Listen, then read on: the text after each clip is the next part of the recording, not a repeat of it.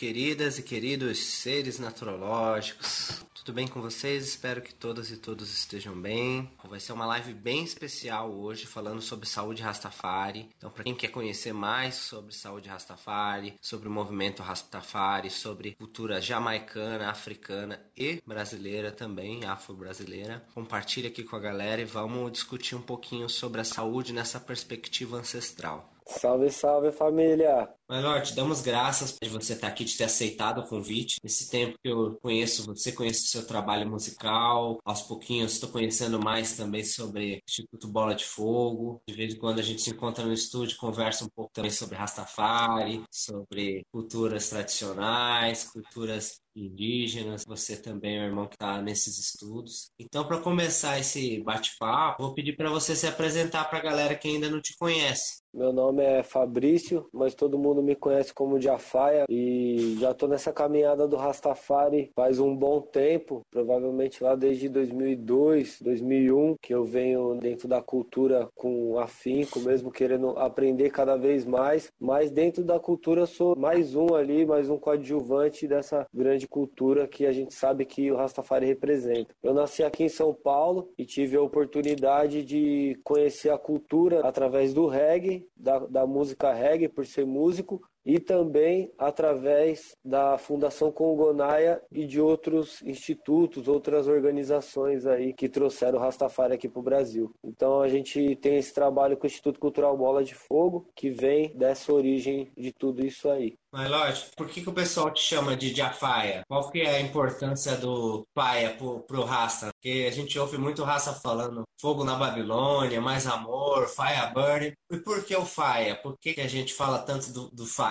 Então o fogo, é, ele representa o amor de Jah, o amor do pai e mãe da criação. Então o fogo é aquilo que queima tudo aquilo que é ruim, tudo aquilo que é impuro, tudo aquilo que é opressivo, o opressor, e ele alimenta tudo aquilo que é bom, tudo aquilo que é justo, tudo aquilo que é divino. Então o fogo tem esse poder da transmutação. E eu fui batizado no Congonaia como Jafaia, que significa fogo de Deus, que é justamente uma pessoa que estava vindo para trazer dentro da cultura e, e para o planeta, assim, se pode se dizer, esse fogo, o fogo do amor Rastafari, que é aquele fogo que vem queimar aquilo que é ruim e que vem nutrir, fortalecer aquilo que é bom. Então essa foi a missão que eu recebi logo que eu cheguei na cultura Rastafari nessa doutrina. Damos graças. Eu acredito que deve ter uma galera que está aqui na live hoje, alguns que seguem aqui o meu canal e tudo mais, que ainda não, não sabem exatamente o que é Rastafari. Né? Eu acho que Rastafari, por mais que ele já exista já há algum tempo, muita gente não entende, ou tem uma visão estereotipada. Então, para a gente começar, para dar esse contexto, será que você podia falar um pouquinho sobre o que, que é Rastafari? Então, Rastafari é algo muito ancestral que vem desde a criação da humanidade. Então, a gente tem alguns pontos principais na cultura Rastafari. Para a gente falar de Rastafari, a gente tem que falar do Nayabing, que é a batida ancestral, que é o coração, quando a gente ouvia na barriga da nossa mãe o coração batendo, e os primeiros homens e as primeiras mulheres reproduziram isso. Então, isso lá no início, né, o homem e a mulher se descobrindo e descobrindo a divindade, descobrindo tudo, já pode ser chamado Rastafari, porque Rastafari significa cabeça da criação, a cabeça criadora. Então, esse título Rastafari é isso, né, o cabeça da criação, ou seja, a nossa cabeça, nosso intelecto em controle do, da, da criação, né, do nosso corpo. E também é o título que foi dado ao rei, né, Rastafari, Rastafari Makonnen, dizendo que ele estava sendo coroado ali perante mais de 70 nações em 1930, o imperador preto sendo coroado na África como cabeça da criação. Então, quando Rastafari foi coroado na Etiópia como imperador, há muito tempo não se via um imperador na Terra. É o título mais alto que um ser humano pode receber. E ele fez questão de trazer a esposa dele, Imperatriz Menem, e coroar ela junto para mostrar para as pessoas que esse título que ele estava recebendo de cabeça da criação em vida, na terra, em carne, ele era digno de alfa e ômega, né, masculino e feminino, que era um trabalho junto da mulher dele e dele, né, esposo e esposa. Então, a cultura Rastafari, ela tem o seu primórdio aí, na coroação de Haile Selassie, quando Marcus Garvey, de lá da Jamaica, profetizou que lá na África iria vir um rei africano e que quando ele fosse coroado ia significar o fim da escravidão total. Então eu posso dizer que é o ponto principal da cultura Rastafari, né? assim que ela teve força e se expandiu no mundo através da música reggae e tudo mais. Aqui no Brasil, a gente tem uma grande quantidade de afrodescendentes, assim como na Jamaica, em outros lugares do, do mundo. Então eu queria que você comentasse um pouquinho, na sua visão, na sua experiência, como que a cultura Rastafari ela combina com a cultura brasileira. A gente sabe que na cultura brasileira tem a capoeira, cultura brasileira tem a umbanda, tem vários estudos, né, que vêm de matriz africana. Então, qual que é a relação, na sua visão, na sua vivência, entre o Brasil e o Rastafari? Eu acredito que toda cultura que é da diáspora, ela de certa forma é uma cultura de quilombo. Então ela tem a sabedoria popular, ela tem a ligação com a natureza, ela tem o desenvolvimento da psique humana através de um método natural, ela tem um desenvolvimento econômico também de uma forma mais circular em vez de ser piramidal como a gente vê no sistema. Então Rastafari ele traz tudo isso. Principalmente eu vejo essa questão dos bush doctors que viviam lá nas florestas fazendo esse lance das medicinas naturais que eles tinham, inclusive aquele guitarrista do Rolling Stones, Kate Richards, foi para Jamaica, se curou lá de uma doença que ele tinha que era muito séria e gravou um CD como prova de, de amor a essas pessoas. Gravou um CD que chama Anjos Sem Asas, o inglês Angels, onde ele fez todo o arranjo. E principalmente também na parte da alimentação, que o Rastafari vem trazer esse lance da alimentação. Mas eu acho que o ponto principal que o Rastafari traz que cada cultura traz uma coisa. O candomblé, que é a cultura dos orixás, na verdade traz uma coisa, a Umbanda traz uma coisa, a capoeira uma coisa, e o Rastafari ele vem trazer a parte cristã africana, que é algo que se perdeu um pouco no mundo. Né? O mundo tem uma visão cristã que vem do Vaticano e que vem do protestantismo. Então a visão de Bíblia e de Jesus Cristo e de Mãe Maria e de José e tudo mais para o mundo em geral, é uma visão mais esbranquiçada, que vem do Vaticano, que vem das igrejas protestantes e tudo mais, dessas ramificações. E o Rastafari traz essa essência como algo africano, uma forma africana de ver Jesus Cristo, uma forma africana de ver a Bíblia os ensinamentos que estão ali dentro. Então acredito que combina muito com a cultura brasileira por ser uma resistência, por ser uma cultura de quilombo, apesar de ter chegado aqui assim de uma outra forma, não chegou da mesma forma que a capoeira e outras culturas, né? Chegou de uma outra forma,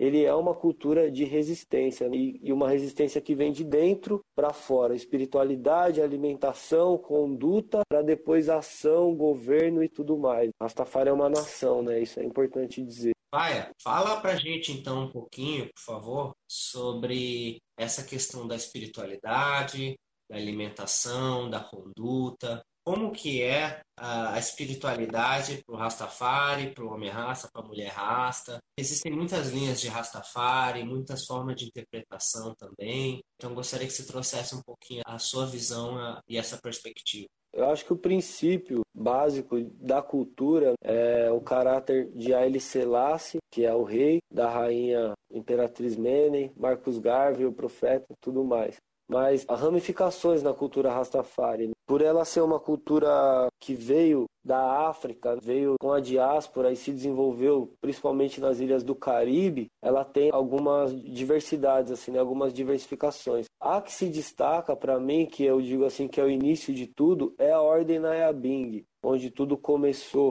onde tudo teve seu início mas a Ordem Nayabing ela trouxe mais esse lado das medicinas naturais, da alimentação natural que o Rastafari busca, isso que está lá na Bíblia, em Gênesis 1, 29, na primeira página da Bíblia fala sobre alimentação vegetariana e fala sobre o consumo da erva também, que é um outro assunto polêmico dentro da cultura, assim, quando vai ser falado. Só que hoje em dia, né, graças a Deus, graças aos estudos que a gente tem científicos, já provaram muito do valor que a cannabis tem, que é uma questão também da cultura Rastafari, mas é uma questão da cultura e não a questão como ela foi tratada muitas vezes. E a gente tem a Ordem Nayabing, que trouxe todo esse começo do toque Nayabing, dessa lida com as plantas, dessa busca natural dos dreadlocks, que é o voto de Nazireu, que também você encontra na Bíblia, no, no livro de Números, capítulo 6, versículo 11, você encontra lá também. E fora isso tem também os bobochantes, que é o pessoal mais ortodoxo da nossa cultura, que eu costumo dizer que são os padres, os pastores, os sacerdotes da cultura, seria o nome mais certo para dizer, que são aqueles que estão ali sempre numa vida mais dedicada à reza, a um recolhimento espiritual, uma vida mais iniciática. Então, enquanto a Ordem Nayabing ela traz mais esse lance natural do Rastafari vivendo mais próximo da natureza, uma organização de cidade, de vida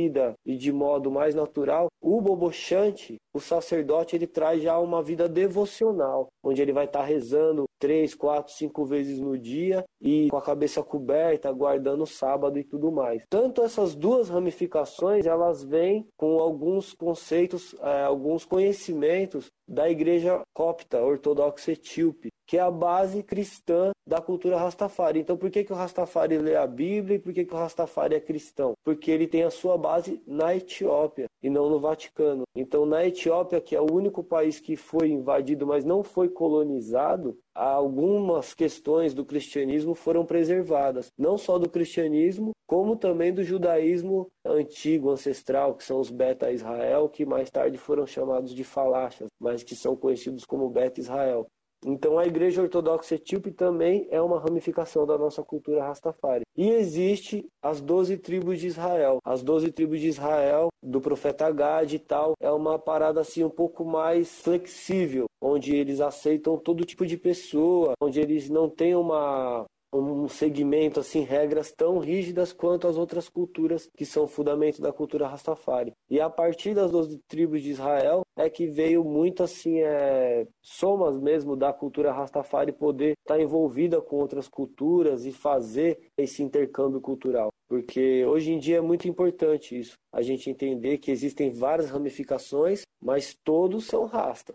Todos estão lá falando sobre a Haile Selassie, sobre a Imperatriz Menem, sobre a Etiópia, sobre a importância que a África tem para o mundo, cada um respeitando ali o seu lugar de fala, mas é, é, exatamente isso aí, é por aí. Muito bom. Tem coisas que, conversando com você agora, estão caindo algumas fichas. Eu já estou um tempo estudando também o Rastafari, tanto na vivência prática quanto uh, em estudos teóricos, conversando com várias pessoas, fizemos entrevistas mas conversando com você aqui hoje, parece que você consegue, você tem a facilidade para trazer um panorama de uma maneira mais fácil de ser compreendido. Então, agradeço bastante que você trouxe em poucos minutos, mas conseguiu trazer uma clareza assim que faz bastante sentido dentro do que eu tenho estudado também, mas achei que facilitou bastante a compreensão falando no próprio conceito de saúde. Dentro do seu estudo, da sua vivência, qual que é a visão de saúde para você que você aprendeu ou que você desenvolve no Rastafari? O que, que é saúde para o Rasta? Poxa, eu vou te dizer que quando eu cheguei no Congonaia, a primeira coisa assim que eu vi foi o tambor e tudo mais, mas a gente bateu logo nessa tecla, né, da alimentação natural, porque a gente veio de uma época que não tinha essa internet que tem hoje. Então, para você conhecer alguma coisa, você tinha que ir atrás e buscar muito. E eu lembro que circulava naquela internet de escada ainda, umas coisas dos Dez Mandamentos Rastafari, umas várias loucuras que tinha por aí pela internet. Muito antes ainda do Orkut e tudo mais, essas paradas. E quando eu cheguei na cultura Rastafari, que eu conheci o Congonaia, que eu pude ver a Juliana, e eu aprendi tudo aquilo que eles faziam, aquelas comidas, aquelas batidas de leite de soja, de leite de coco, com abacate, com açaí, com farinha disso, farinha daquilo, eu comecei a perceber o quanto que a alimentação na cultura Rastafari ela é importante. E o Rasta, é como eu falo assim, né? Hoje em dia existem muitos estudos científicos sobre muita coisa, inclusive sobre a cannabis. Mas o povo africano, o povo ancestral, ele sempre falou dessas coisas. Então o Rastafari ele já é alcalino há muito tempo. O Rastafari ele já trabalha nesse lance de manter o sangue alcalino, de evitar o açúcar, de cortar a carne que tem né, os hormônios e tudo mais há muito tempo. Então eu percebi isso que todo rasta que eu conheci, principalmente os mais antigos, eles têm sempre um cuidado máximo assim com o que eles ingerem, sempre principalmente coisa industrializada e tudo mais. Mas eles não é daqueles caras e daquelas mulheres que fica tipo tomando desculpa, falando ah, eu não vou comer isso, mas não vou comer aquilo. Não, eles vão atrás. Eles vão na feira, eles fazem aquela baita feira, compra aquilo, compra aquilo outro, pega folha de cenoura, tipo, aprendi a cozinhar folha de cenoura, aprendi uma pá de prato, uma pá de coisa, esses baião de dois que a gente vê o pessoal fazer, eu vi os caras fazer com leite de coco, com legume, aprendi vários tipos de, de comida com eles. Inclusive hoje em dia, as comidas que eu sei fazer, algumas foi com a minha mãe, mas muito foi com a galera rasta, assim, né? Então aprendi a fazer também muita coisa para determinado assunto. Você vai fazer um esforço naquele dia, você tem que comer tal coisa. Você tá passando por um processo de desintoxicação, você está meio gripado, você tem que comer outra. Dependendo do, do que você está buscando, a alimentação ela vai te ajudar. E o brasileiro ainda tem muito essa coisa da ração, né? Da gente repetir sempre a mesma comida todo dia. E o Rastafari me trouxe uma outra visão de um cardápio que não está muito é, nas quebradas, nos bares, nas padarias que você vai andar e vai rodar, né? Inclusive quando você fala que é vegetariano, a pessoa fala, mas aí você come o quê? e tem é. tanta coisa, tanta variedade, sabe? Mas é porque não chega, né? A industrialização do alimento impede a gente de saber a riqueza da alimentação que a gente tem, principalmente aqui no Brasil. Se a alimentação africana e caribenha é rica, Imagina aqui no Brasil, a gente nem conhece todos os tipos de batata guarani que tem aqui, todos os tipos de raiz, o tanto de punk que tem na floresta amazônica, o tanto de coisa dos povos nativos que se perderam nos genocídios, nos assassinatos e no embranquecimento da cultura. Então, é interessante né, a gente voltar os olhos para isso e entender que quanto mais natural a gente se alimentar, melhor nosso corpo vai reagir. E que a gente é exatamente aquilo que a gente come. Muita gente fala que comida saudável é cara, né? Só que não é bem assim, né? Porque Exato. se você for parar para ver, cara, com certeza se você abrir a porta da tua casa, você der alguns passos, você já vai encontrar um monte de mato nascendo. Mesmo se você mora na área rural ou urbana, você vai encontrar um monte de matinho comestível que tem vitalidade, que é saudável. Lógico, você não vai comer de qualquer lugar, porque pode estar contaminado. De alguma maneira, você tem que tomar um certo cuidado. Mas as punks, né, as plantas alimentícias não convencionais, tem tanto, tanta planta que pode ser a fonte de, de nutrição que a gente deixa de comer porque não sabe. O próprio trevinho, aquele trevo que nasce em qualquer lugar, é um superalimento. Tem um matinho que chama trapoeraba, tem a taioba, tem aqui em São Paulo uma que chama beldroega, bênção de Deus, que nasce também tudo que é canto, sabe? Muito alimento saudável que a gente pisa, corta, arranca, fica com raiva falando que é mato, mas que é fonte de nutrição também. Faia, tem alguma alguma receita fácil, alguma coisa que te vem em mente assim para você pode compartilhar com a gente? Ou alguma dica sobre algum alimento? Poxa, eu vou falar para você que esses tempos eu tenho pensado muito no inhame, assim, né? Tenho tido uma relação bem forte com o inhame porque a gente tem estudado algumas coisas do povo africano e tal. E o inhame ele tem uma característica assim, aquele aquele suco que ele solta, né, aquela seiva que ele solta que faz muito bem para o sangue. E ele traz uma energia muito boa. E tenho visto também um lance assim que a gente tem também que são vícios de estar, tá, além de da gente repetir sempre a mesma comida todo dia praticamente, normalmente as pessoas fazem isso, né, mudam uma coisa ou outra, tem uma questão que a gente toma sucos, por exemplo, suco cítrico com a comida. É algo que ao longo do tempo a gente vai descobrindo que isso faz mal, né? E hoje em dia tem vários estudos falando sobre isso, que o próprio suco cítrico já é um alimento, né? Então é bom você tomar o suco antes, bem antes da sua comida ou depois e tal. Mas eu gosto mesmo quando eu vou cozinhar eu tenho uma comida que eu faço sempre, que eu junto o arroz integral, onde eu pico ele com pimentão verde, amarelo e vermelho, né? Em referência à nossa cultura, e faço ele cozido. Numa outra panela, eu pego lentilha, porque a lentilha ela tem é, nutrientes muito específicos. Então faço uma lentilha refogada e numa outra panela eu pego batata doce, cenoura principalmente, e a cenoura eu corto ela de pé, como se fosse vários filetes assim, né? E coloco lá batata doce, cenoura ou batata normal, ou um inhame, né, que eu tava falando agora, e depois eu pico um tomate. Então eu refogo tudo isso primeiro, tal, tal. Faço três panelas que eu falo, né? Para comida de três panelas.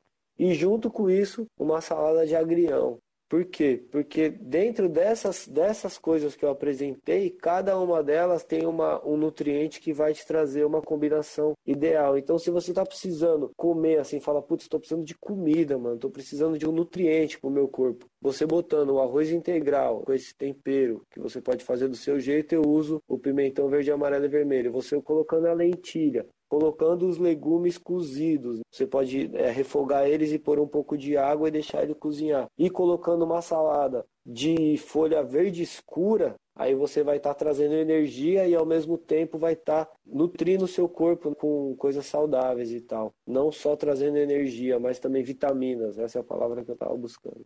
É, esse prato, por exemplo, ele tem muita coisa importante, né? A lentilha é uma fonte de proteína muito importante para quem é vegetariano, né? Uma fonte vegetal de uhum. proteína muito boa, assim como o grão de bico também, o feijão também para quem come.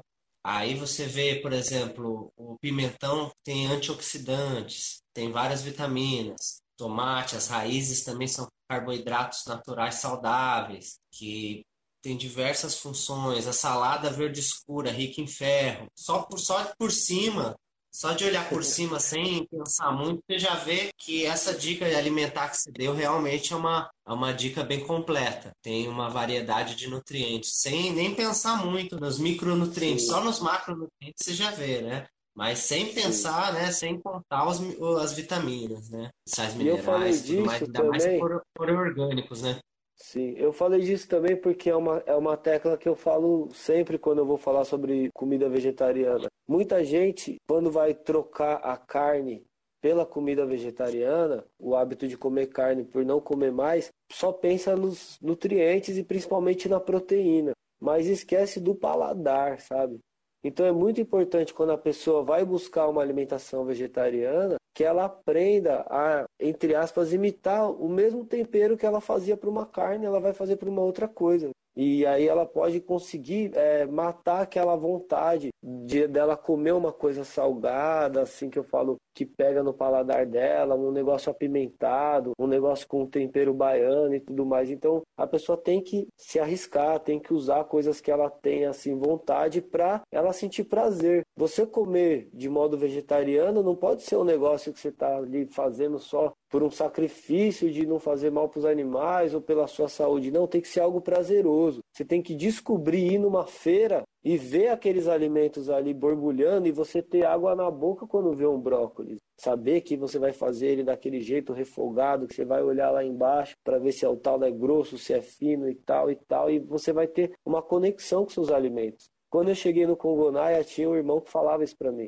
Ele olhava para mim e falava: Jafaia, você conversa com a sua comida? Eu achava uma loucura ele falar isso para mim. Como assim conversa com a minha comida? Mas ele estava falando isso, que você tem que ter uma conexão com o seu alimento. E eu passei a perceber que às vezes você vai no mercado ou numa feira e seu corpo ele pede o que ele quer. Ele te mostra. Se você tiver ali numa sensibilidade tranquila, com a mente boa naquele dia, ele vai te mostrar o que você tem que. Na hora de você fazer o alimento também, né? Na hora de preparar o alimento, muitas vezes aquela ideia vem na hora para você com aquilo que você tem na mão. Isso que a comida vegetariana também trouxe para mim, assim, né? A alimentação vegetariana. Você criar receitas ali a partir do que você tem, que você tiver no, na sua mão, né? A irmã mandou uma pergunta assim, um pouco mais específica se você, se você quer falar sobre ela, posso comentar também sobre a vitamina B12. Mas ela fala aqui, ó, saudações irmãos, gostaria de saber sobre a reposição da vitamina B12 para vegetarianos e o jejum.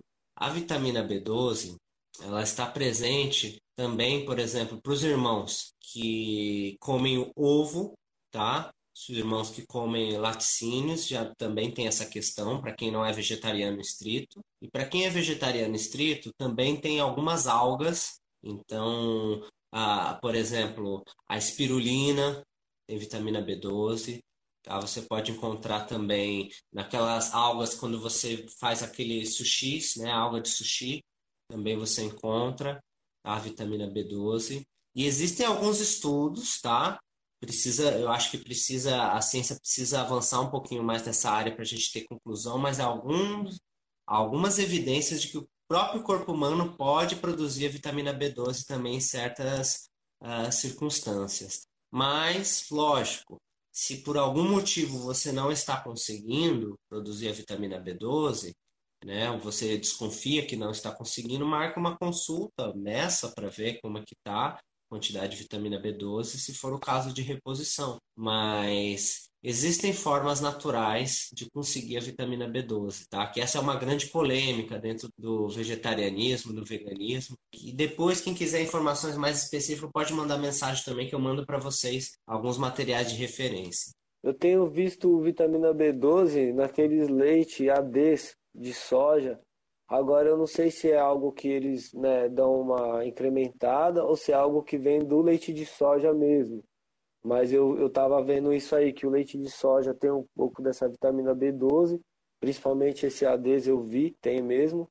E ouvi dizer também que o brócolis possui isso, mas eu achei meio difícil porque a vitamina B12 é algo que né, é mais característico de algo que é derivado de animal, né? Mas eu ouvi falar isso aqui sobre o, o, brócolis, mas principalmente o leite de soja. O jejum é uma coisa bem, bem bacana de, de pensar, né? Porque eu vivi com o Simba e o Simba era um rasta que ele fazia jejum todos os dias até o meio-dia. Então, assim, ele acordava e ele só tomava água até o meio-dia, né? E uma vez é, no mês ele fazia um jejum completo que ele ficava o dia inteiro sem se alimentar. Algumas pessoas acham que por ser vegetariano, talvez o jejum possa prejudicar a sua saúde, por você não ter é, um nível, de repente, de proteína que outra pessoa tem e tudo mais. Mas na realidade, não. O jejum, ele purifica o seu corpo, né? Então, inclusive, alguns pajés indígenas que eu já tive contato já falaram sobre isso, né? Que muitas vezes a gente fica doente e a gente começa a procurar um monte de coisa para comer. Ah, eu tô meio gripado, tô meio resfriado, tô meio indisposto, então vou comer isso, vou comer aquilo. E na verdade é seu corpo justamente dizendo para você não comer nada, para você não colocar nada para dentro de você, né? Então o jejum é, ele é importante, ele é bom para gente quando ele é feito de uma maneira controlada, que você não está fazendo ele por uma penitência, né? Ou sei lá, tem algumas religiões, né, culturas que têm uma forma certa de fazer isso. Enfim, não é o meu mérito no caso, mas se você faz um jejum uma vez na semana, ou se você faz um jejum é como os bobochante, que vai das 6 horas da sexta da tarde, das 6 horas da tarde da sexta-feira até as 6 horas da tarde do sábado, isso aí faz o seu corpo melhorar, né? Faz eliminar vários resíduos. Porque isso que é importante também a gente entender principalmente na alimentação vegetariana, o seu corpo ele está se renovando quase todo dia. Quando você come carne, a carne fica tipo três dias no seu corpo. Então é, é, aqueles resíduos ficam no seu corpo durante anos na sua vida e não sai. Então o jejum ele tem esse poder de poder dar um restart né, no seu corpo, eliminar completamente algumas toxinas. Então eu vejo como algo importante mas sempre acompanhado de muita água ou também é, diversificado. Um dia você faz um jejum que você não come nada do fogo, mas come frutas, come castanhas, e outro dia você faz um jejum onde você só vai tomar água mesmo e também não vai se esforçar, não vai ficar é, querendo fazer jejum para ir trabalhar no centro de São Paulo, entendeu? Não faz sentido. Você tem que tirar um momento, um dia reservado ali para você fazer um jejum do corpo, da mente e do espírito ao mesmo tempo. As pessoas precisam entender que fazer jejum é diferente de ficar sem comer. Ficar sem comer Exatamente. é uma coisa, fazer jejum é outra. né? Porque Exatamente. o jejum ele necessita uma, uma atenção, né? uma atenção, uma preparação. Né? Não é simplesmente, ah, eu faço jejum direto, eu estou na correria e esqueço de comer. Não, isso não é jejum. Isso não é, é jejum, é, isso é correria. Agora, o jejum, é como o Faia falou, é necessário que você coloque a sua atenção nele. Então, você evite trabalhos muito exaustivos, né? evite ficar uh, embaixo de sol, em excesso também. Né? Então, tem que tomar um certo cuidado, porque com certeza você vai estar com menos uh, é, energia, né? com menos alimentação física no seu organismo, ou, ou até zero, dependendo do nível do jejum que você vai fazer, isso vai fazer o quê? Que você fique, faça as coisas um pouco mais devagar, que você beba mais água, que você repouse um pouco mais.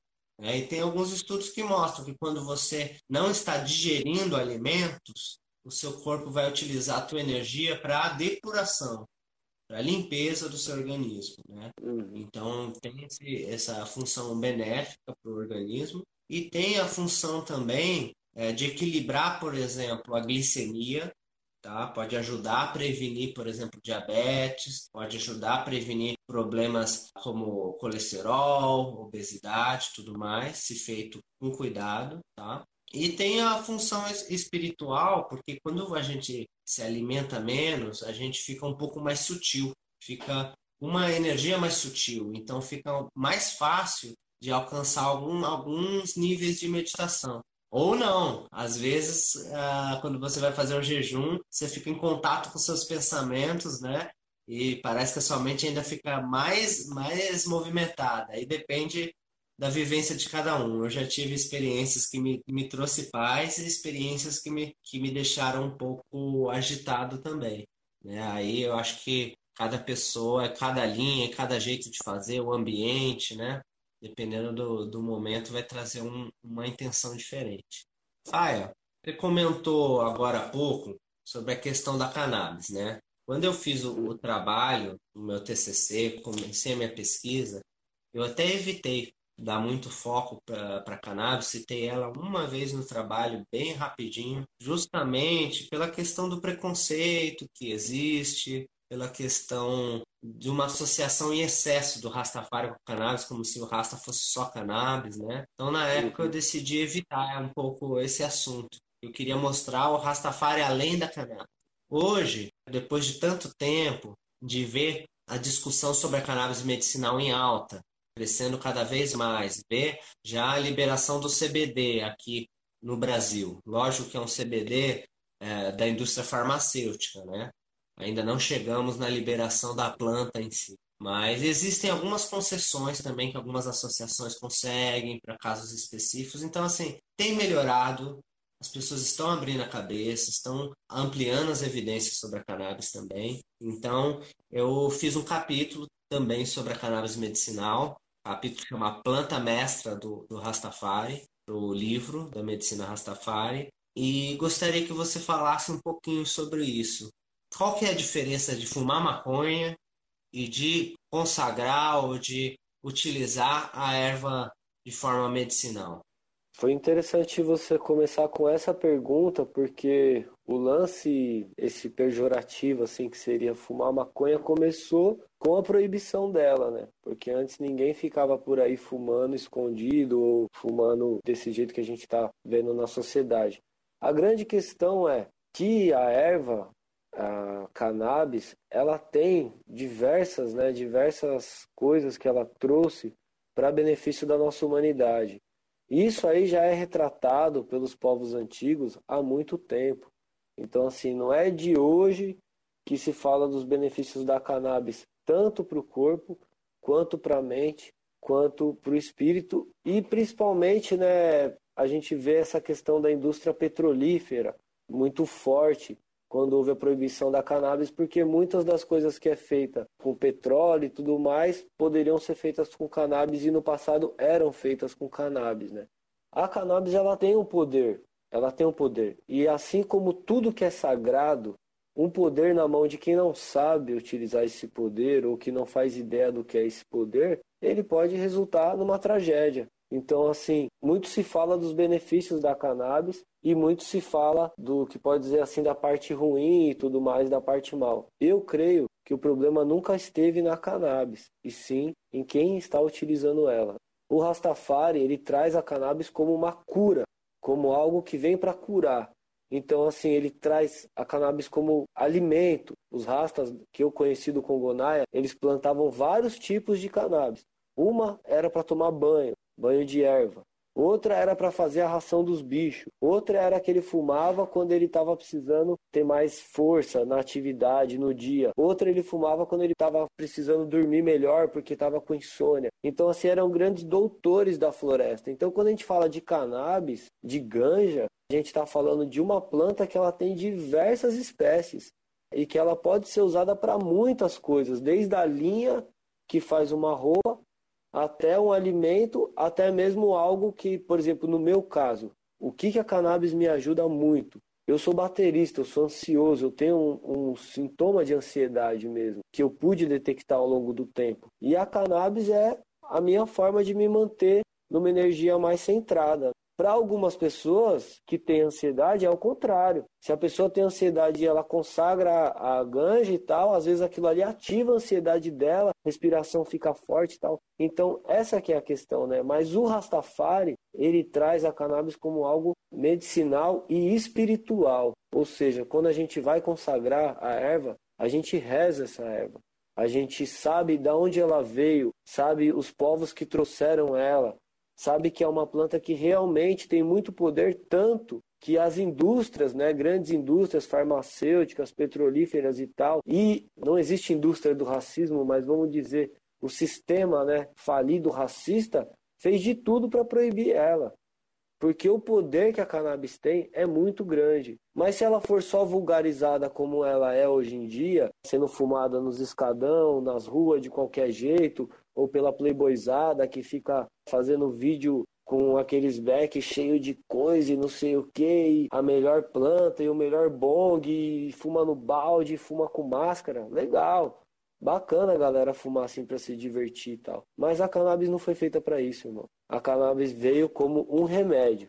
Ela serve para você relaxar depois de um dia do trabalho? Com certeza. Ela é maravilhosa, você ter vários tipos, você ter vários insumos dela, rachixe, isso, aquilo, aquilo outro. Com certeza. Mas ela não é coisa para ficar sendo ostentada. O que me machuca é ver isso que, apesar de que eu sei que ela vai ser legalizada, é, ela vai ser legalizada, mas ela não vai estar tá vendendo na feira. Eu não vou chegar lá, pegar um maço de brócolis e falar, hoje eu quero essa aqui, ó, para eu fumar e essa aqui para eu fazer na minha comida. Não, eles querem legalizar ela de uma forma em que a mesma parcela da sociedade vai ser privilegiada mais uma vez, onde tem um monte de cientistas dizendo, provando o que vários africanos e indígenas já provaram há muitos anos, tá ligado?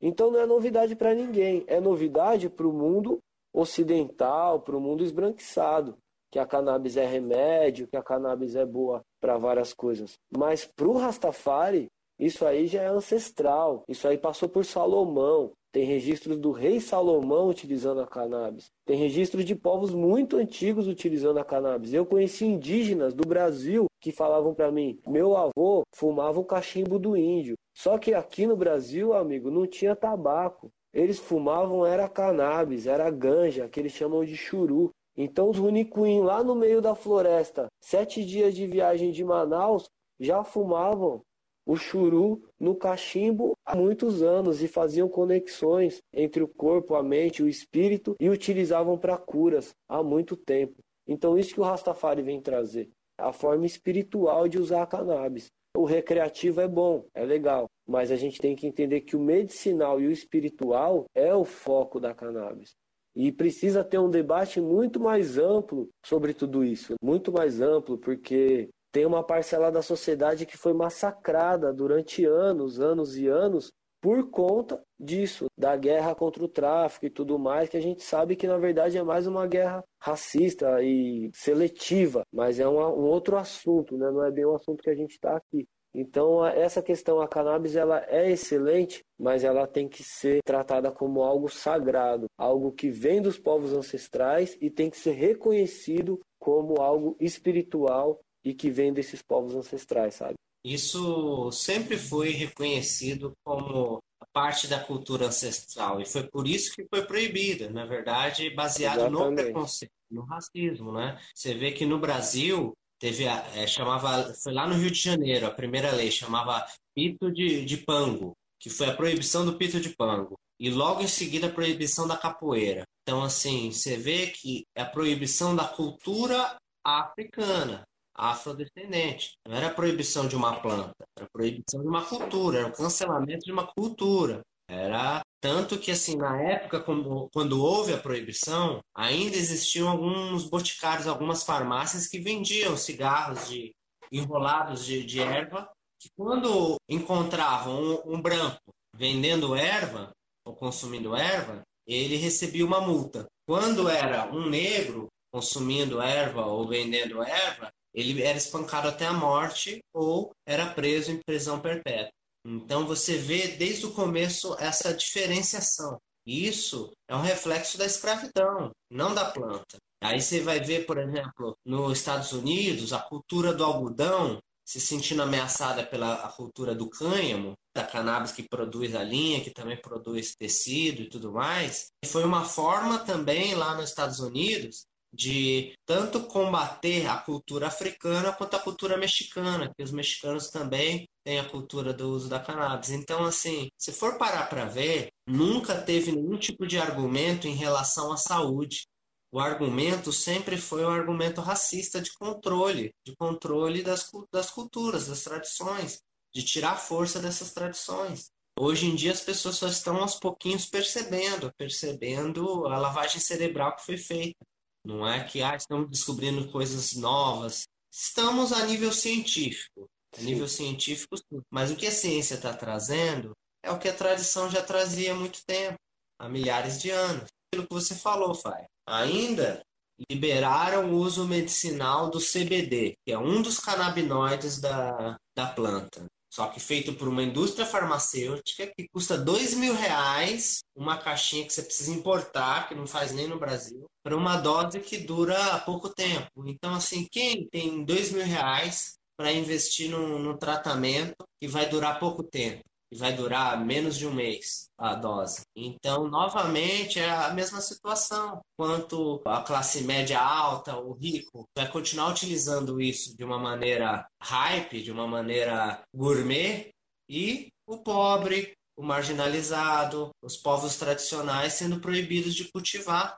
Então, isso é algo realmente que ainda está muito desigual mas, assim, eu tenho esperança que vai chegar um momento que a gente vai poder plantar sim, vai poder utilizar novamente, porque nenhuma mentira dura para sempre, né, Faia? Por mais sim. bem articulada que ela seja, uma hora ou outra a mentira cai, né? E ela já está caindo, então.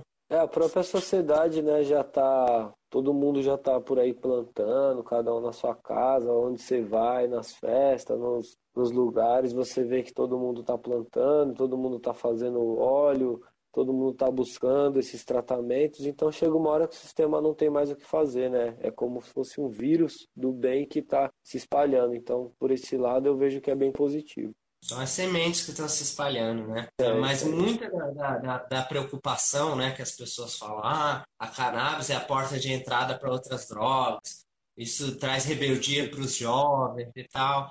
Gente, não é bem assim. Não é nada assim, na verdade. Você encontra, inclusive, pessoas que eram usuários de drogas pesadas, que através da cannabis pararam de usar drogas pesadas. Então, ela pode ser a porta de saída, não a porta de entrada. Entende? É, a porta, de, a porta entrada de, entrada sempre foi cigarro e bebida, né? É o álcool. Essa é a verdadeira é porta de entrada. Essa é a porta de entrada, né? Inclusive, é. entrou aqui uma pessoa que foi minha professora, que é a professora Michele, naturóloga também, que também está dando um curso sobre cannabis medicinal e também um curso sobre compostos CBD-like, que são outras plantas, além da cannabis, que também tem canabinoides. Então tem equinácea, tem outras plantas também que têm componentes semelhantes aos da cannabis, que não são a cannabis também. Ela vai dar o curso também aí no Congresso de Naturologia. Professor, então, ó, já estou fazendo aqui a, a divulgação aqui do seu curso, hein? Tema urgente, ela está falando. É, com certeza. A galera da naturologia está correndo já para se atualizar, para estudar sobre a cannabis medicinal, porque daqui para frente a, a tendência é só crescer esse debate só crescer e a utilização vai ser cada vez maior. As pessoas estão procurando, então a gente precisa se informar. Né? Isso que é incrível. Exatamente. Mas é aquilo que você falou, que é o seguinte: também para cada pessoa é diferente, existem espécies diferentes. Então, uma coisa que, na minha opinião, também deve ser combatida é aquele papo de tipo assim: ah, é a cura de todos os problemas, ou então ela é boa para tudo. Na minha visão também não é assim. Na minha experiência, na minha visão, apesar de, de ela é, ajudar em uma infinidade de problemas de saúde, ela praticamente funciona para tudo, porque tem receptores no corpo inteiro. Mas não é bem assim. Como qualquer planta medicinal, tem dosagem certa, forma certa de utilizar. Precisa de um cuidado, não é usar de qualquer jeito também não. É, essas ah, medicinas vai... naturais têm um amparo, né? Tem que ter um amparo sempre. Pode falar. Não, eu, eu ia puxar outra pergunta, mas é, ia ser mais ou menos nesse caminho que você já estava indo mesmo, sobre as medicinas naturais. Como é do meu conhecimento, você já está há um tempo estudando as medicinas naturais também. Outras plantas, outras substâncias, outras ritualísticas, outras plantas de poder. Se você quiser falar um pouquinho também sobre os seus estudos dentro da, das plantas de poder, das plantas de contaminação. Se quiser falar um pouquinho sobre isso também, eu acho que é interessante. Muita gente busca saber sobre isso e está conectado né, com a cultura tradicional uh, do mundo todo. Então, se você quiser falar um pouquinho sobre, sobre ayahuasca, sobre rapé, sobre o que você sentir de falar. Então, lá no nosso instituto, Instituto Cultural Bola de Fogo, a gente trabalha com as medicinas naturais. A grande questão, assim, das medicinas é que elas, para nós, por exemplo, para mim como Rastafari, é, o Rastafari é o Bush Doctor, né? Então, o doutor da planta. É aquele que vem trazendo da natureza essas medicinas. É importante a gente entender que cada coisa tem o seu fundamento. Uma coisa é a cultura Rastafari, e a ganja, que é o estudo que o Rastafari já vem fazendo há muitos anos, e outra coisa são essas medicinas que vêm dos povos nativos aqui das Américas. E quando eu conheci o Congonaia, a mesma pessoa que me ensinou a cozinhar, que me ensinou a tocar Nayabing, que me ensinou tudo sobre Rastafari, ela falou para mim, falou, Jafael, você tem que conhecer o povo daqui e as plantas que eles têm aqui porque é a cultura, né? Como vocês estão aqui no Brasil, vocês têm que saber né, a riqueza da natureza que existe aqui. E aí foi onde surgiu a história do Santo Daime, que algumas pessoas conhecem como ayahuasca, na minha história. Então, com o Daime, eu pude ver assim um universo que eu ainda não conhecia, que é um universo da floresta, um universo totalmente natural, porque o Daime ele tem um poder que também os cientistas vêm estudando né, nesse tempo através do DMT. O Daime ele tem o poder de fazer você entrar numa introspecção muito grande, de você conhecer o seu mundo de fora para dentro, mas conhecer o mundo de fora com outros olhares. Então, por exemplo, quando você né, consagra uma ayahuasca, um santo daime num local com pessoas boas, um chá né, bacana e tudo mais, você vê lá na escola, quando você é pequeno, que a árvore respira. Mas você não está vendo a árvore respirar. Quando você toma o Daime, você vai ver que de verdade uma árvore respira. Você vê que as pessoas são feitas de energia, que a gente tem sistema nervoso, isso, isso e aquilo.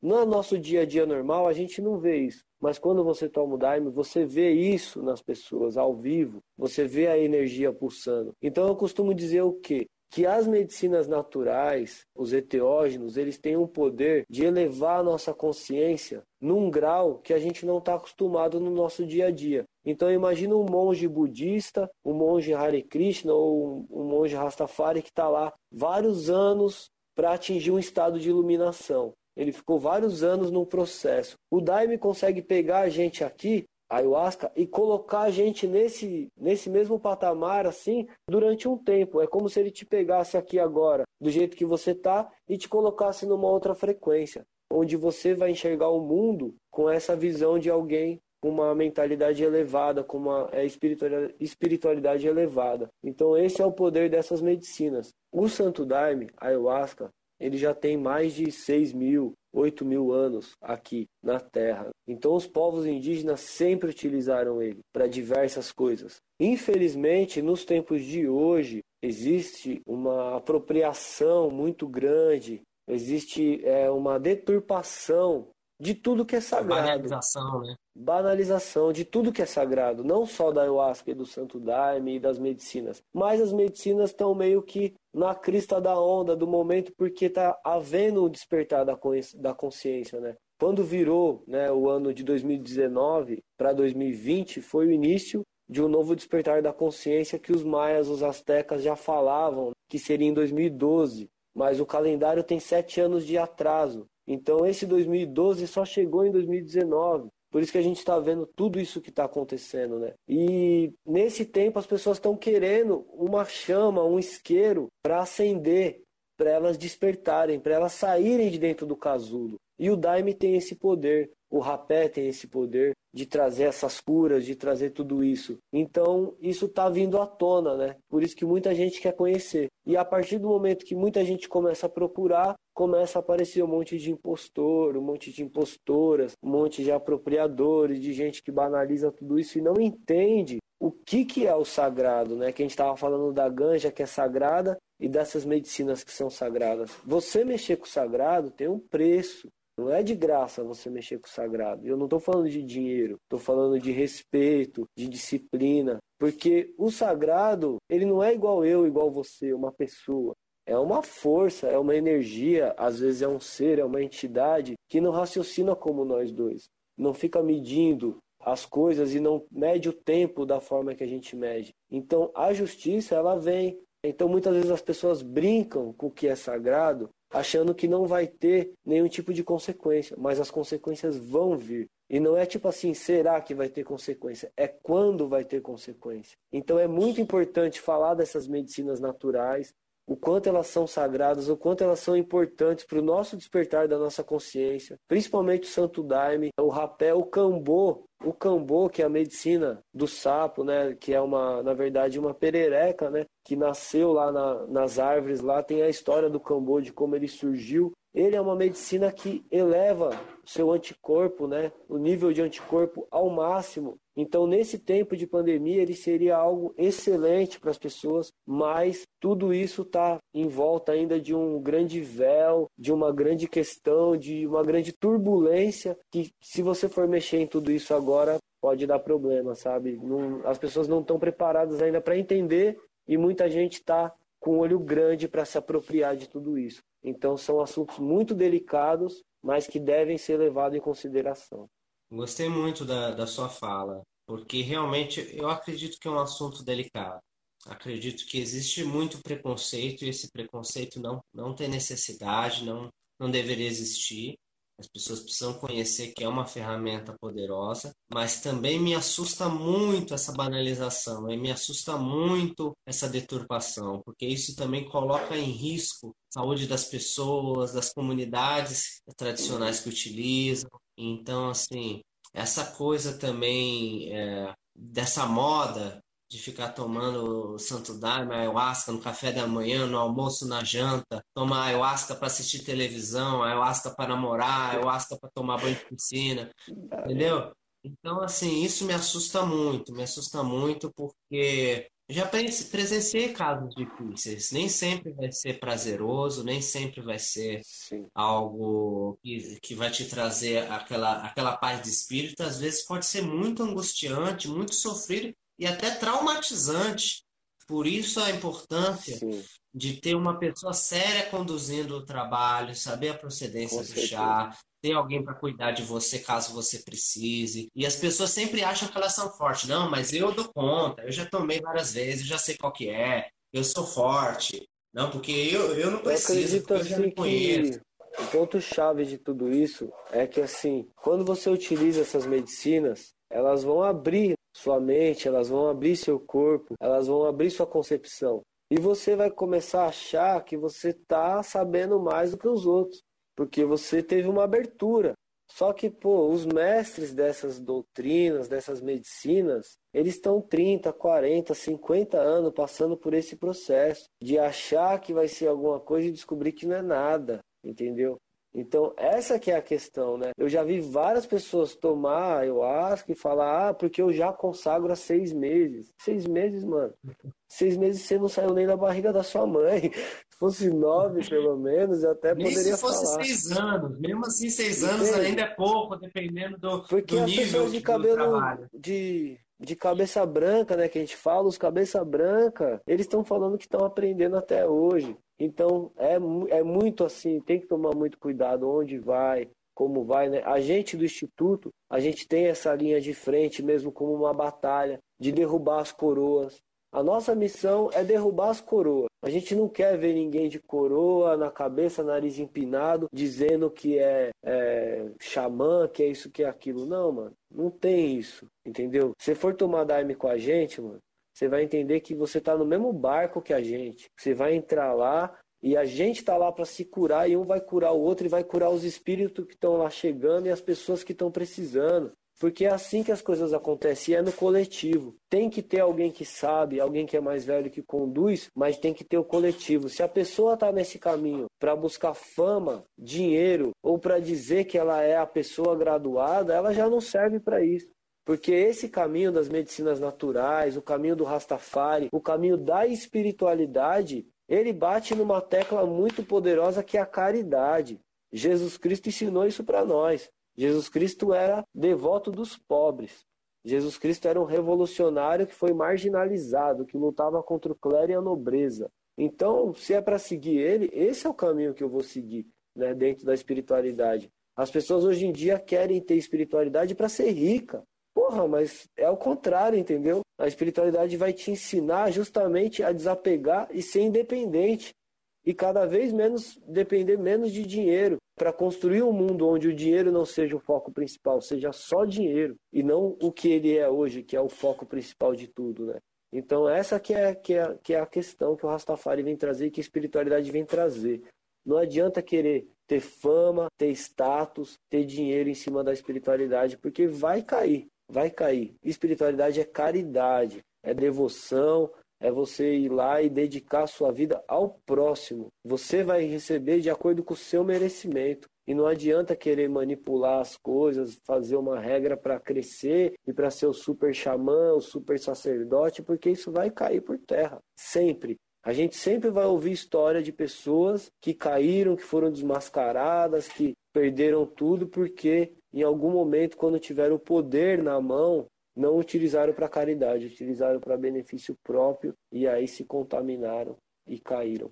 Pai, eu tenho uma, uma opinião, queria ver o que, que você acha. Uma opinião que é a seguinte: eu acho que as pessoas no geral elas estão muito afim dos remédios, elas sempre querem saber de remédio seja artificial ou seja natural, né? Então, as pessoas estão uhum. sempre procurando uma pílula mágica, um, um, chá milagroso, uma erva que vai resolver, um, um, um ritual como se isso fosse a solução de tudo. E às vezes acabam deixando de investir energia, de concentrar sua atenção no que, na minha opinião, é o mais importante, que é buscar ter hábitos saudáveis no seu dia a dia, que é buscar examinar suas ações, que é buscar fazer meditações, ter paciência, melhorar seus hábitos, trabalhar suas virtudes, sabe? Então eu acho assim que eu, eu encontro muitas pessoas ansiosas para usar todas as medicinas. Elas querem usar, se deixar, elas usam todas no mesmo dia. Um dia ela está numa, no outro dia está em outra, outro, outro, outro. Não dá nem tempo de agir a parada, já está procurando outra. Ou pulando de, de ritual em ritual, de cerimônia em cerimônia, numa sede, numa sede, mas é que a pessoa não para um minuto para respirar.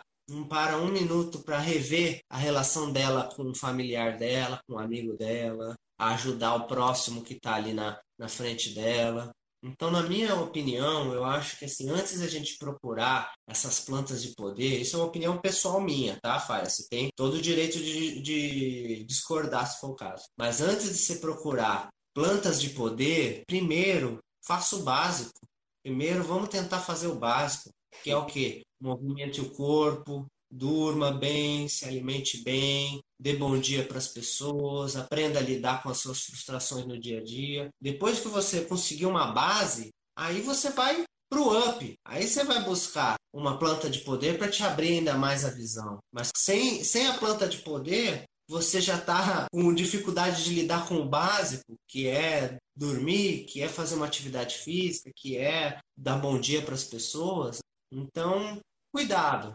Se é o seu caso, busque alguém para te acompanhar, porque pode ser feito como um remédio para tratar uma queixa num problema difícil, pode, mas não é assim de cada dia você toma uma e uma dose atrás da outra, e ritual atrás de ritual, tem que ter um ritmo e um time, não é, não é uma coisa assim que você pode sair sem nenhum critério. Então, minha dica é fortaleça primeiro o básico, depois você vai para o nível da, da, das plantas de poder, porque eu acho que você já precisa ter uma estrutura para saber lidar com elas. Essa é a minha opinião.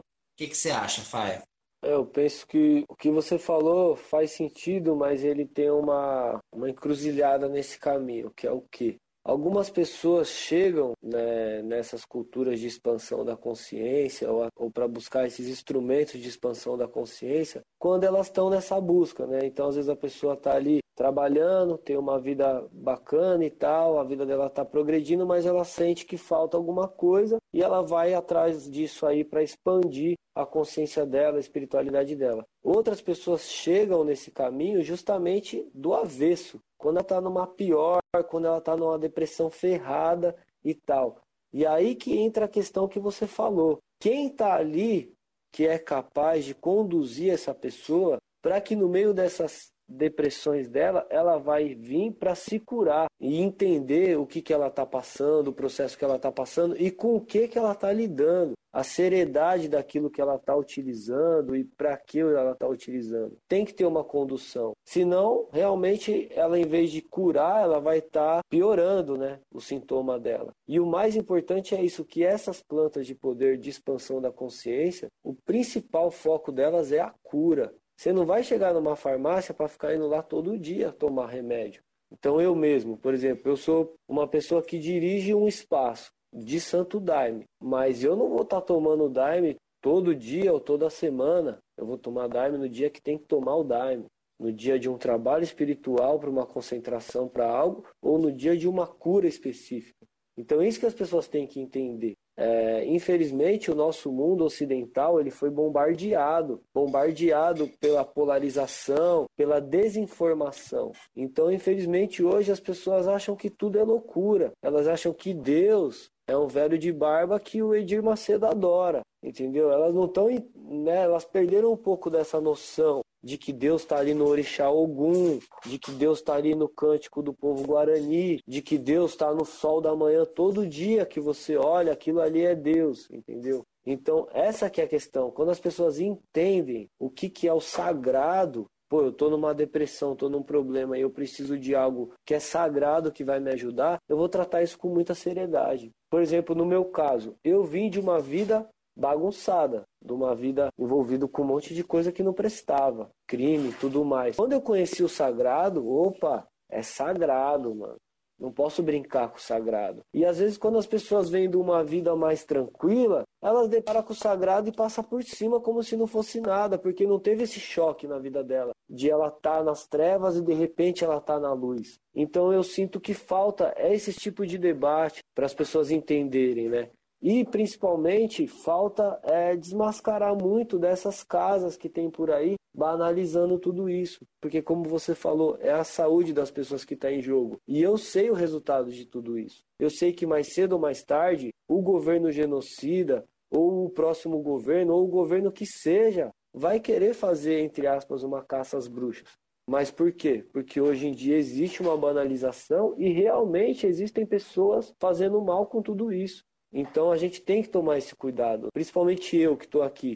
Pô, eu sou uma pessoa branca que lida com a cultura de orixá, que lida com a cultura indígena, que lida com Rastafari. Se eu não souber meu lugar de fala, se eu não souber que eu sou um coadjuvante de tudo isso que eu estou aqui para fortalecer, e eu começar a achar que eu sou o representante, que eu sou o sacerdote, que eu sou o graduado, mano, já era todo o meu trabalho foi por água abaixo, entendeu? Então, quando a gente lida com a espiritualidade e com as coisas dos povos ancestrais, a gente tem que ter uma noção muito grande de legitimidade, de respeito, de saber ouvir os mais velhos e principalmente de seguir alguém, mano. Ninguém faz nada sozinho. Se você tá no Daime, você segue algum padrinho, alguma madrinha. Se você tá no Orixá, você segue um baba. Se você está no Rastafari, você segue alguém ali também.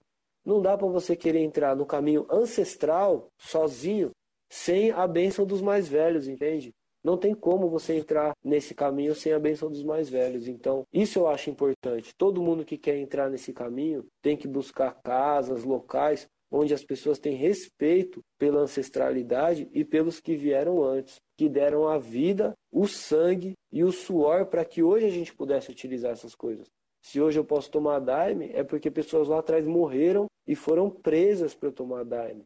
Se hoje eu posso tocar tambor, se hoje eu posso sentar, ter uma, uma, uma filha com uma mãe é, afrodescendente, eu sendo branco, é porque pessoas lutaram deram seu sangue e seu suor para que isso acontecesse. Então a gente tem que respeitar isso.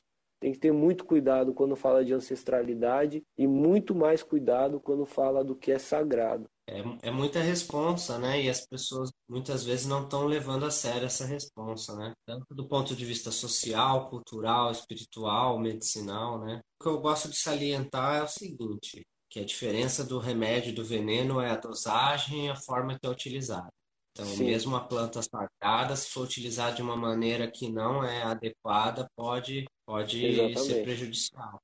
E existem contraindicações também, né? Exatamente. As questões psiquiátricas podem tanto ser melhoradas com certas medicinas quanto pioradas. Então, se você tem alguma condição psiquiátrica, desconfia que tem, ou sabe alguém, conhece alguém que tenha, toma cuidado. Essas pessoas precisam ainda mais de acompanhamento na hora de, de utilizar alguma dessas plantas. Né? Então, tem pessoas que é nem podem, irmão. Tem, tem pessoas que, que, é restrição máxima, dependendo do tipo de remédio que a pessoa toma ou do sintoma que ela tem, é restrição máxima. A pessoa não pode ter contato nenhum ela pode participar da sessão, mas ela não pode ter contato com aquele eteógeno. E algumas casas passam por cima disso. Por quê? Porque não é a, a sua vida, o outro está pensando mais no dinheiro, no lucro, e acaba desrespeitando o ser que é sagrado. Eu, toda vez que eu vou abrir um trabalho ali, eu tenho a noção de que eu estou lidando com pessoas e que todos os seres ali são sagrados. E que se eu estou ali, não é eu que estou no comando, é a espiritualidade que está. A partir desse momento, todo mundo está ali junto né, para fazer um trabalho. Porque se a gente começar a achar que é especial e que está recebendo uma coisa nova e que veio trazer para o mundo uma coisa nova, diferente, que nunca ninguém viu, nunca ninguém fez, aí começa um monte de experiência, um monte de experienciação, um monte de situação que vai resultar em catástrofe, em tragédia. É, tem que tomar muito cuidado com essas inovações, né? muito cuidado. Ainda mais quando são inovações com, mexendo com coisas tão sérias, né? E, e, deturpações também, né? Que ainda é pior do que as inovações, né? É deturpação, é. quando você pega algo que tem uma base e você quer fazer de outra forma que não tem nada a ver com a base, né? Mas é isso, Raça. Muito boas essas reflexões. Acho que deu pra gente trazer bastante, bastante luz para vários assuntos. É, é um bate-papo bem assim preliminar, porque é um campo tão amplo que não dá para aprofundar numa live, nem num post, nem num livro. Nem se o livro tivesse mil páginas, a gente ia conseguir aprofundar de verdade esse assunto, porque é um assunto muito amplo. São estudos preliminares que eu estou me propondo a fazer, tanto no livro quanto aqui nessas lives, para a galera começar a querer entender o que é Rastafari, o que é saúde natural, qual que é a visão de mundo, começar a ter esse, a, a palpar a profundidade desse assunto, para depois que outras pessoas que têm interesse de aprofundar possam ir buscar referências, buscar pessoas que estão Com estudando certeza. há mais tempo, possam buscar casas, buscar boas linhas de estudo, né? Inclusive eu também estou só aprendendo. Esse é um conhecimento básico. A gente está aqui arranhando a superfície desse, desse, desse conhecimento. É só, é só o primeiro degrauzinho, a primeira capinha da cebola que ainda tem chão aí, né? Para quem quiser aprofundar no tudo, certo? Faia, tem mais alguma coisa que você gostaria de falar ou de comentar que a gente não falou hoje?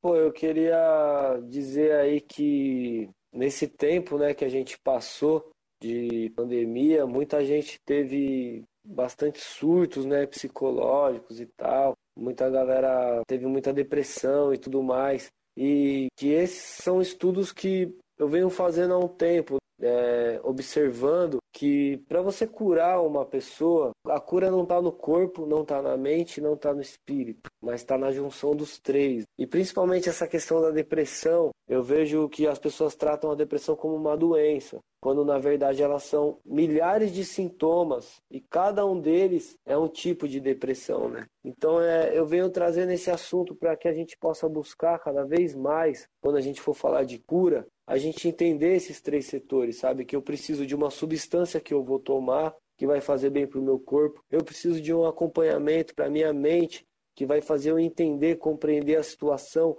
e lidar com os obstáculos daquilo ali e preciso de um acompanhamento espiritual que vai estar tá me trazendo mais lucidez, que vai estar tá me trazendo mais energia, que vai estar tá me trazendo inspiração divina para eu estar tá lidando com todas essas coisas. Então, nesse tempo que a gente está vivendo, a gente nunca esquecer dessa, dessa parte de estar tá lidando com três setores da nossa vida: corpo, mente e espírito e entender que tudo isso que a gente falou aqui, né, como você falou, é um pequena, uma pequena fagulha de muita coisa que essa humanidade ainda tem que descobrir. Então é o tempo da gente se desconstruir para se reconstruir. É o tempo da gente parar de querer ter razão o tempo todo, conseguir se ouvir mais, conseguir pesquisar mais, entender mais, respeitar mais um ao outro para conseguir expandir, sabe? Quebrar as barreiras. Eu venho trazendo já há um tempo essa luta dentro do Rastafari de estar tá conectando o Rastafari com outras culturas. As culturas têm que estar tá conectadas. A gente não pode nunca se fechar no mundo e achar que pô, a minha cultura é melhor que uma, melhor que a outra. Não, a gente tem que estar tá dentro dos movimentos da cidade, dos movimentos sociais, para levar tudo isso, né, essa luz,